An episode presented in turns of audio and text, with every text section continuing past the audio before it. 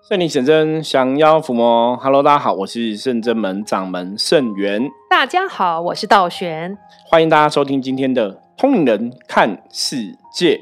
好，一样哈，来看一下今天大环境的负面能量状况如何。看象棋啊，给我们来一张牌，黑包哈，哦，不是很好哈。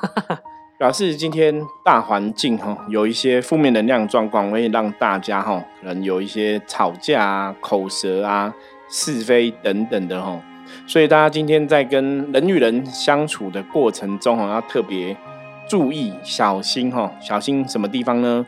小心说话哈。那有些时候人跟人讲话就是太直白，那么太直哈，有时候讲话太直不会拐弯，也不太好。有些人。有些人可以开玩笑，有些人不能开玩笑。有些时候讲话太直会伤到别人哦，因为有些人那个内心比较脆弱。对，一些比较玻璃心，我觉得这个拿捏的很难，这要靠社会经验。对，所以包在讲口舌是非吼。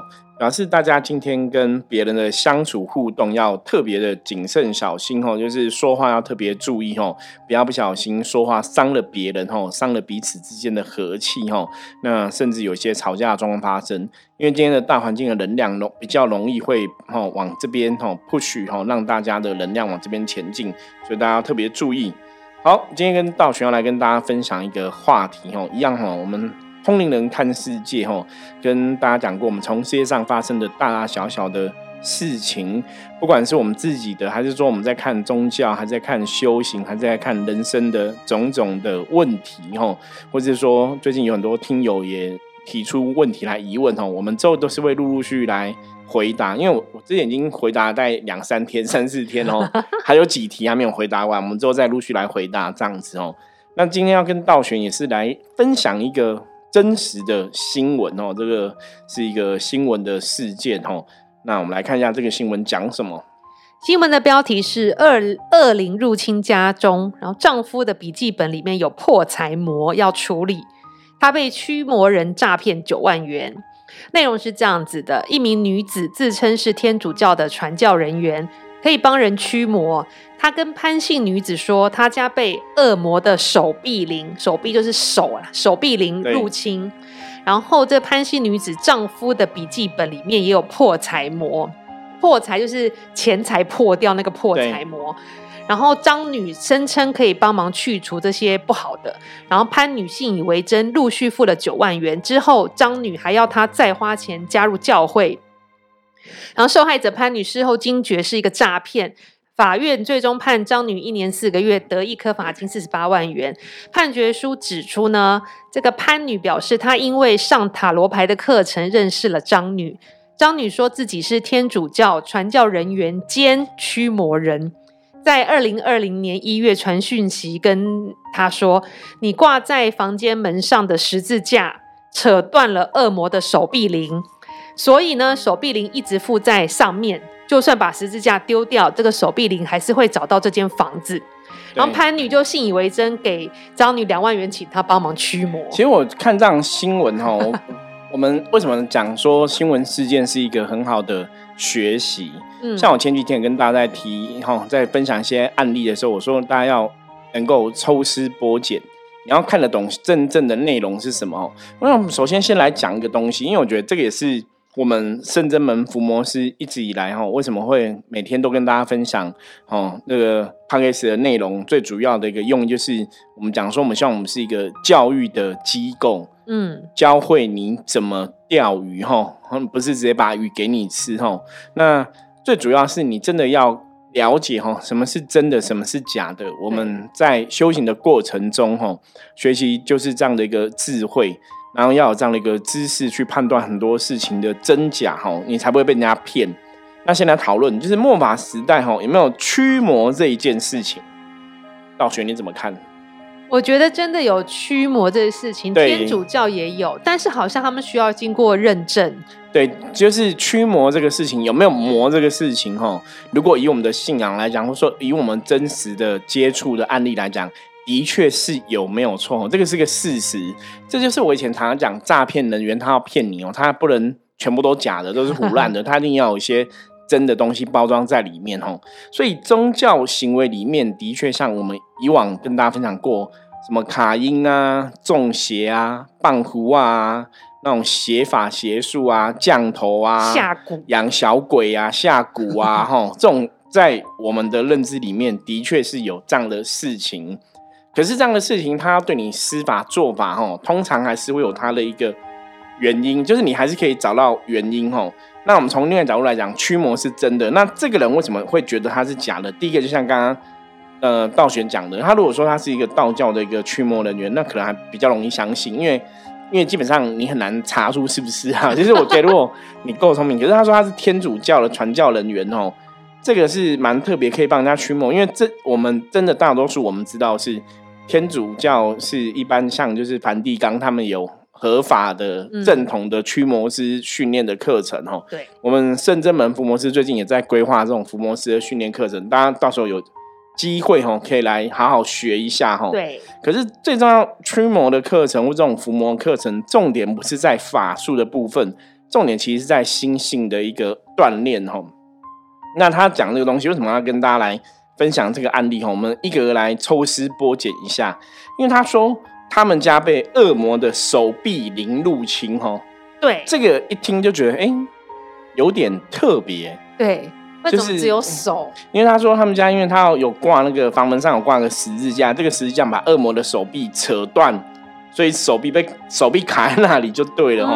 然后他说，你如果把这个十字架丢掉，手臂灵还是会找到这个房子，还是会找到这个里面的人。这个东西在我们的听我们的专业的判断里面，第一个它就不合理了。怎么说？我们要跟听众朋友解释。对，那那我们先来问一下道玄的意见。因为我觉得，他如果是十字架有这个驱，应该通常我们挂十字架这种像道教挂的东西，都是挡煞挡，它只是一个挡的，对，它就是一个像是防护罩是挡箭牌，它不会主动去攻击。好，道玄讲了一个重点的，的确哦，依照我们认知来讲，这有点像什么？我举个例。比方说，像你把一把枪挂在家里面，坏人看到那把枪会怕吗？不会。可是如果你拿着枪对着坏人，他会怕，坏人就会怕。哦对，这个就是我们曾经跟大家讲过很多次，这就是一个能量的一个世界哦。所以东西放在家里，它的确是有像一般，大家如果看道教，道教不是以前都会贴符吗？对，哦。贴符本身它就是有个封印跟结界的一个概念，或者你看那种像刑事局啊，在做命案或是查封会贴个封条一样，哦，嗯，它的确是有一个能量的含义，就是你知道这个东西贴了封条就不能进去，就不能拿，不能碰哦，你可能就被警察抓这样子。所以那个符啊、符咒或是做结界的东西，就是在跟无形世界讲，就是你不能进来，你进来这就是我们的家。像一般我们。会帮人家做进宅嘛？对，我们会做结界哈。那那个原因之所以会成功，是因为这个是这个客人的住家，嗯，所以我们神明在帮那边做结界，就是你外面人不能闯入这个家，就有点像说你住在你的家，坏一般老百姓也不能私闯民宅嘛。对啊，私闯民宅是有罪吼。所以结界是透过神明的力量去做，对这个房子做一个能量的一种宣告，然后达成一个结界守护保护的一个目的。基本上，我个人认为哈，我觉得如果大家有那个天主教朋友哈，你可以来跟我们分享一下。我个人认为，像带十字架这一件事情，我不晓得道玄怎么看，等下也可以跟大家分享一下。十字架基本上就跟我们在带道教都是我们圣人们的一些信物一样哈，它也是一个能量的象征物品。嗯，那能量的象征物品，基本上你没有去启动它，你没有启动它，你跟它没有产生共振，它就是一个能量的物品。嗯，所以。十字架不会在那边自己干掉恶魔，自己出招。对他顶多只能做一个预防，或者是说一个守护结界的一个状况。大家如果你有看那个国外的驱魔影片呐，吼，像那个他们在演什么驱魔师之类的，驱魔师基本上十字架，你如果真认真看，他都是拿十字架在使用它的。对，嗯，他不是或者他念念那些经 经文呐，然后再拿去。放在恶魔前面，他就有法力，而且那我觉得那个神父啊，他们应该都是跟这个法器互动很好，像是不是有在有在练它，所以那是有能量，跟道教我们拿的法器或是密宗会拿那个法器一样。对，那个那个逻辑是相通的。嗯，所以神父在拿这个十字架过程，以前我记得印象深刻有一部电影，也是驱魔电影，国外拍的。我那个印象深刻是，我觉得他跟我的理论是一样的，他就是那个神父是充满恐惧。嗯。所以他拿那个十字架没有用，那个鬼也是都不会怕就对了。可是当神父信心很坚定的时候，那个十字架就有用。哦，我记得我看过这样的电影，啊，那个其实跟我们真的，我们这像我们这样接触这些办事情啊、处理卡因中邪朋友这么多年以来，我们的经验是对。如果你自己在处理这个的当事人，像我们身为老师，我们身为驱魔师、身为伏魔师这个身份的角色，如果我自己的信心不够坚定，其实那个能量就无法彰显。对啊。所以第一个 扯掉手臂灵，这个就怪怪的。所以这个你如果这个朋友如果一定有听过我们的拍摄，或是你真的知道，你听到他讲恶魔手臂灵，你就觉得这个是诡异，你就知道他是应该是骗人的，那你当然就不会有后面被骗的嘛。那我觉得当然说，如果我们今天假设，就如果他今天真的帮你办一个驱魔的法事或仪式。我觉得那个收费都是很正常，因为一般像我们在做事情嘛，哦，对，这个世界一样啊，你帮老板上班工作，老板也要付你钱嘛，哈，我觉得这个是你付出你的努力得到金钱，这是合理的。那当然说金额是多少金额，那个自己要去判断。可是重点是这个事情，如果他是真的被卡的，你讲那那不不算是诈骗，可是这个东西已经很虎烂了哈。恶魔的手臂连这有点虎烂。那后来这个事情完之后，他又说她丈夫的笔记本。也有破财魔哈，真的笔记本注一个魔哎。好，这又另外问题可以来讨论了。笔记本有可能注一个魔吗？道玄你怎么看？我不知道，如果通常魔一定是占据一个地方，一定是那个地方对它有好处，有能量可以吸，对，它就会占据那个物品或者人，所以通常都是魔一定会卡人。对，就基本上第一个首选。他一个能量，对他要依附的东西，一定是这个东西有能量，所以基本上会比较容易卡，是要么就卡人，嗯，要么就卡一些像人一样的东西，因为那个大家会有个意念，或是娃娃、公仔之类的哈，因为那个跟人有连接。可是通常这种是指卡音的这个事情。那如果你以以他如果讲是魔，我们刚刚讲的是一般阿飘，对，阿飘要么就卡人嘛，要么就卡一个人形的东西。那为什么会想要卡人形东西？因为阿飘以前是人嘛，他对人的东西会比较有个能量连接哈，那个形态，因为大家在看的时候会有一个能量连接，所以如果可以选择，通常都会卡人呐。对，所以你说他留在娃娃身上，有些时候我们真的实物经验，那只是一个赞助。嗯，比方说这个人刚好不在或什么，他可能在这个屋子，他需要一个能量的依附，所以他一定会依附在一个比较有能量的东西上面。比方说这个是娃娃你常用，这个娃娃你常看，或者这个娃娃这个神像你在拜，嗯，他必那个东西必须要有能量，他们比较会去卡那个东西。好，那。卡那个东西，基本上来讲，对你把那个东西可能丢掉、烧掉，其实就可以处理了。对，因为它如果不是卡人的话，如果正正统来讲的话，一般像我们以前遇到那种卡娃娃的阿飘嘛，嗯，我们就是把它静一静，把阿飘赶走嘛，那娃娃可能帮他处理掉这样子，那也不会有问题哦，就是它是可以处理的。所以丈夫笔记本有破财魔这件事情，就。两个东西可以讨论。我刚刚讲嘛，骗人的东西还是要有点有点真，有点假哦。所以我觉得这个骗人这个人大概还是有点了解啦。笔记本有可能卡破财魔吗？有可能，可是几率不高。嗯，我觉得应该这样讲。那他如果卡破财魔，基本上来讲，因为他不是卡你身上，所以你也不会破财。对啊，我直接把笔记本丢掉或烧掉就好了。所以这个还是有点怪哈。所以笔记本会卡一个破财魔，对你有影响。基本上来讲，如果卡笔记本，你真的把笔记本弄掉就好了。对，就像以前人家那个恐怖片，你应该有道学有看过吗？那个以前那个人家僵尸片，有没有？对。你如果去拿那个坟墓里面挖人家的，比方法器啊什么的，那个可能是他有连接的，对他喜欢的物品，对他可能就会卡在上面之类的东西哦。那个才，可是你把那个东西丢掉，基本上他也不会跟着你啦，因为如果他是跟着物品，所以这个逻辑只能讲说，这个笔记本是这个模的。他才会卡笔笔记本，不然丈夫的笔记本对丈夫的笔记本卡破财魔，这个几率的确是非常的低。嗯，哦，认真讲非常，因为是丈夫的笔记本，不是不是磨的笔记本嘛，哈。对，所以这个事情应该是可以再讨论的啦。那如果真的卡一个笔记本的话，你真的把它丢掉、烧掉，应该就可以处理了。理论上不会需要找人家处理，大概是这个样子。好哦，那我们接下来看这新闻还很长。然后过了一个多月呢，自称驱魔师加传教士的张女又说，跟潘女说：“你的圣经里面附有青少年灵，目前他还小，不会怎么样，但怕他长大以后不是好的灵，要拿到那个圣经，要拿到教堂供奉比较好。那我可以帮忙处理，供奉费是七百美金哦，大约新台币两万多。然后张女表示，潘女丈夫的笔记本破财没有拿到台北的教堂墓园做封印的仪式，潘女又付了七万四千元请张女处理。然后这个潘女说，张女可能看我很好骗，一直狮子大开口。又传送宣教士培训合约，说教会要真心的宣教士，只要通过考试就可以到宣教处上班，但要先缴九万元的保证金。这次潘女就觉得怪怪的，他就向天主教教会台北教区查证，然后神父就说没有宣教出这个单位，潘女才发现他被诈骗了。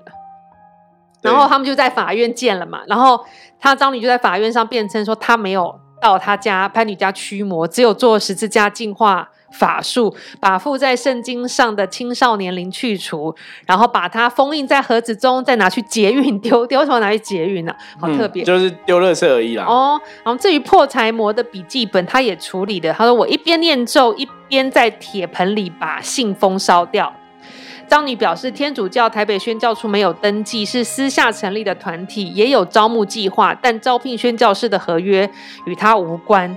好，我觉得这个东西，大家我们可以从前面看哈。我觉得最重要的东西就是还是要有智慧去判断，因为他提到第一个点是，他说这个圣经附有一个青少年的灵，现在还小不会怎么样，可是怕他长大后不是好灵，要去供奉他哈。这一样跟刚刚一样的逻辑又来了哈。基本上，如果以佛教的角度来讲哈，因为像以前早期佛教有说过哈，佛教说佛经就如同佛菩萨的化身，嗯，所以你只要摆佛经在家里，那就会有龙天护法菩萨就会在家里护持你哈。所以那是佛经。那道教后来有学习到这一点的说法，所以道教的一些经书经文也讲说，你把这个经典放在家里，就有这个道教的神会来护佑哈，家里平安。那这个逻辑基本上是因为那书的东西是一个神圣的能量场，没有正能量的文字。嗯，对，因为像我们来念经，经文就是一个神圣的智慧嘛，神圣的语言，神圣的文字哈，所以它是一个正能量的一个意涵。那你在念佛经的时候，你就是在。感受这个佛经所写的，然后有点亲临这个诸佛菩萨的一个说法的一个现场，所以你会得到诸佛菩萨的相应。逻辑上是这样子说没有错，可是我们现在来问实物上好了，道学你觉得实物上像我们摆很多佛经嘛？那如果以这个逻辑来讲，我是不是家里只要摆一本佛经，就一定会有佛在那边护持？你怎么看？我觉得，除非你是真的。有诵念诚心跟这个佛菩萨连接，就是说你像师傅说嘛，你要学习神的德性。对，如果你长期念他的经，你的心性德性跟着神相应，我觉得你这个经文可能就会有能量。但是因为我认识一些善信朋友，就是我占卜的善信客人，他就说 他随身携带一本经文，他觉得可以护身。可我占卜看了他磁场能量真的其实真的不好，还是有劫财煞跟卡印的状况。他就说怎么会这样？可我都带经文护身呢。我说那你有念过吗？他说没有办法，我这个经太长，我一个字都念不下。你他没有念过这一次，他可能念几几句话就没办法了。所以我就觉得那这样没有用啊，这只是一本经文，他也没有被启动。它不会像你带护身的护身的物品，佛珠像刚刚说十字架开光启动，它才有护身作用。所以我觉得这个是真的是很难呐。对，所以其实一个 能量世界的法则，哈，我觉得它有很多东西是要一个连接互动在一起的。那有个关键性的东西，哈，就我我们自己哈，我自己知道的一个状况是，能量真的要启动。是，然后能量启动这个过程是你自己脑袋里的认知对这个能量的连接是不是存在？那包括嗯，这个能量存在的这个世界哈，比方说你在台湾，然后你这个能量连接，他可能讲观音菩萨，嗯，然后他可能讲妈祖，嗯，那对你来讲，这些神可能有一个特别的一个道理跟含义的时候，所以当人家在讲说祈请观音菩萨、祈请妈祖的时候。你对这样的东西是有感觉的，这个能量对你就会产生一个连接。嗯，可如果这个东西在这块土地上面来讲，对你是没有感觉的，你你要去连接，可能就会有点难哦。那如果大家这样听不太懂，我们要从另外一个角度来讨论。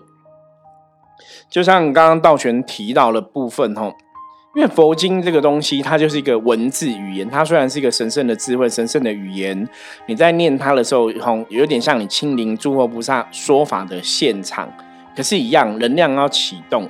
你如果把一本佛经放那边，你说那就是一个佛，我跟你讲，你放十年、一百年、两千年，它也不会有佛啊。嗯，所以为什么会有佛？是因为你一直在念它。比方说，这本经是你早晚早进晚进，你都很恭敬在那边念，然后你一直在使用。那你一直在使用在念，为什么它变成有能量？因为第一个是你的能量跟这个经书互动，是你在翻阅它，你在读它，所以它身上会沾到你的能量场，所以它才会去强化经文的能量场，它才变成说有如诸佛菩萨在。可是重点是因为你在念它，那你念的这个行为，你你一定有信仰吗？你一定相信，你才会一直念嘛。所以你很常念，表示你相信的指数。会比一个可能我只是放着没有念的人一定比较高，那个信任信仰一定更高。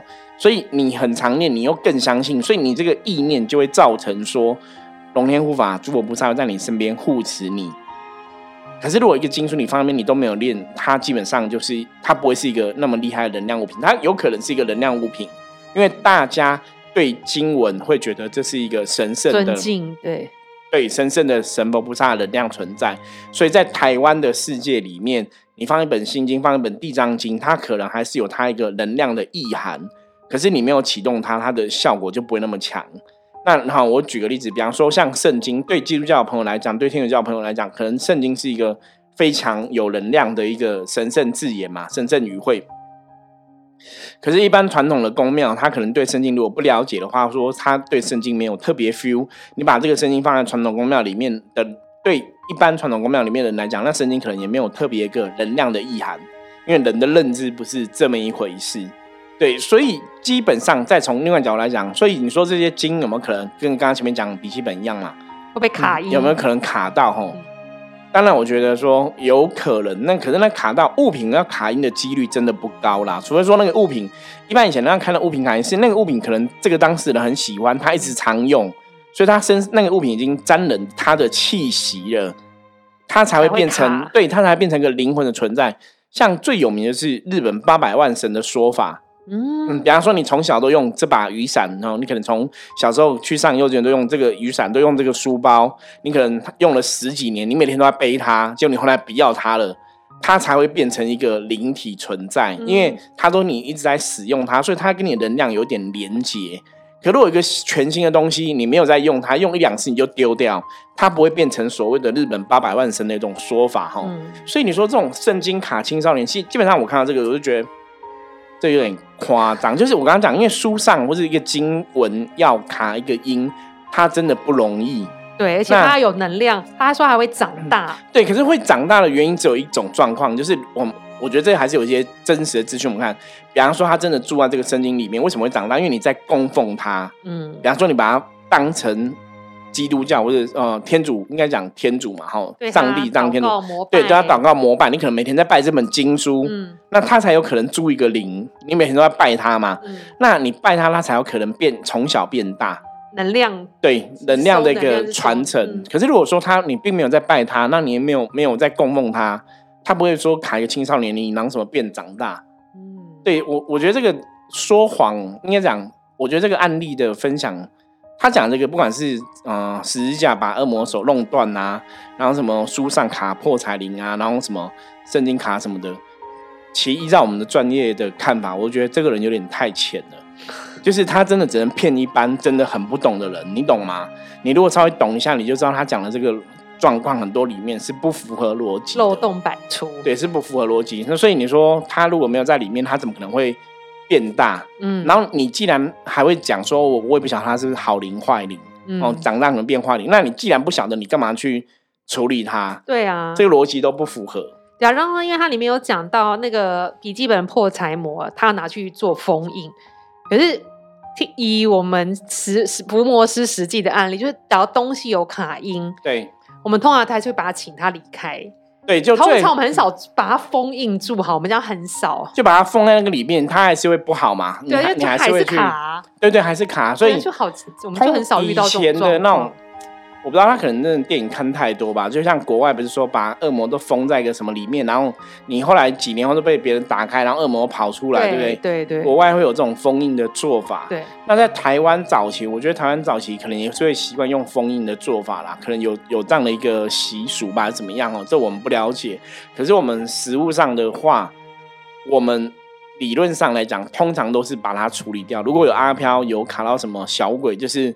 人请把它超度走了，把它化掉了，我就请他回去原来的地方。比方说，像我们之前有处理过佛牌嘛，嗯，你就请佛牌的鬼回去他原来的地方嘛，给他选择嘛，或者说请他跟我们的诸佛菩萨离开嘛，超度掉。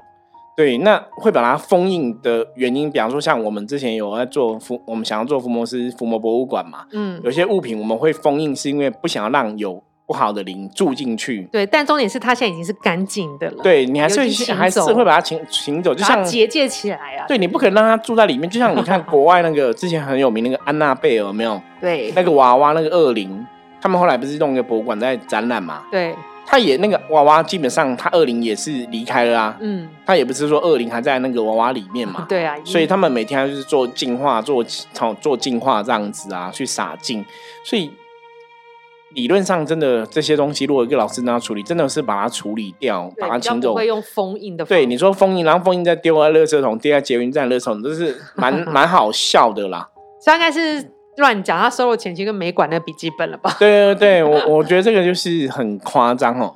所以看今天这个新闻分享，我觉得还是要跟大家讲，就是真的，我们真的要有智慧。你在看这些东西哦，因为末法时代。有时候看到这些人，我都觉得很伤脑筋，因为就像我们刚刚前面讲的，降妖伏魔、驱魔这件事情是真实存在，可是你还是要去了解魔的状况，哈，到底是怎么一回事。那当然，我觉得收费的部分是，嗯，大家就是应该讲两个人都可以接受，那就是一种合理的收费啦。可是如果你对收费一旦你可以提出来嘛，就像我们在处理事情也是都会这样子嘛。为什么要定这样一个收费多少钱？它一定有它的原因嘛。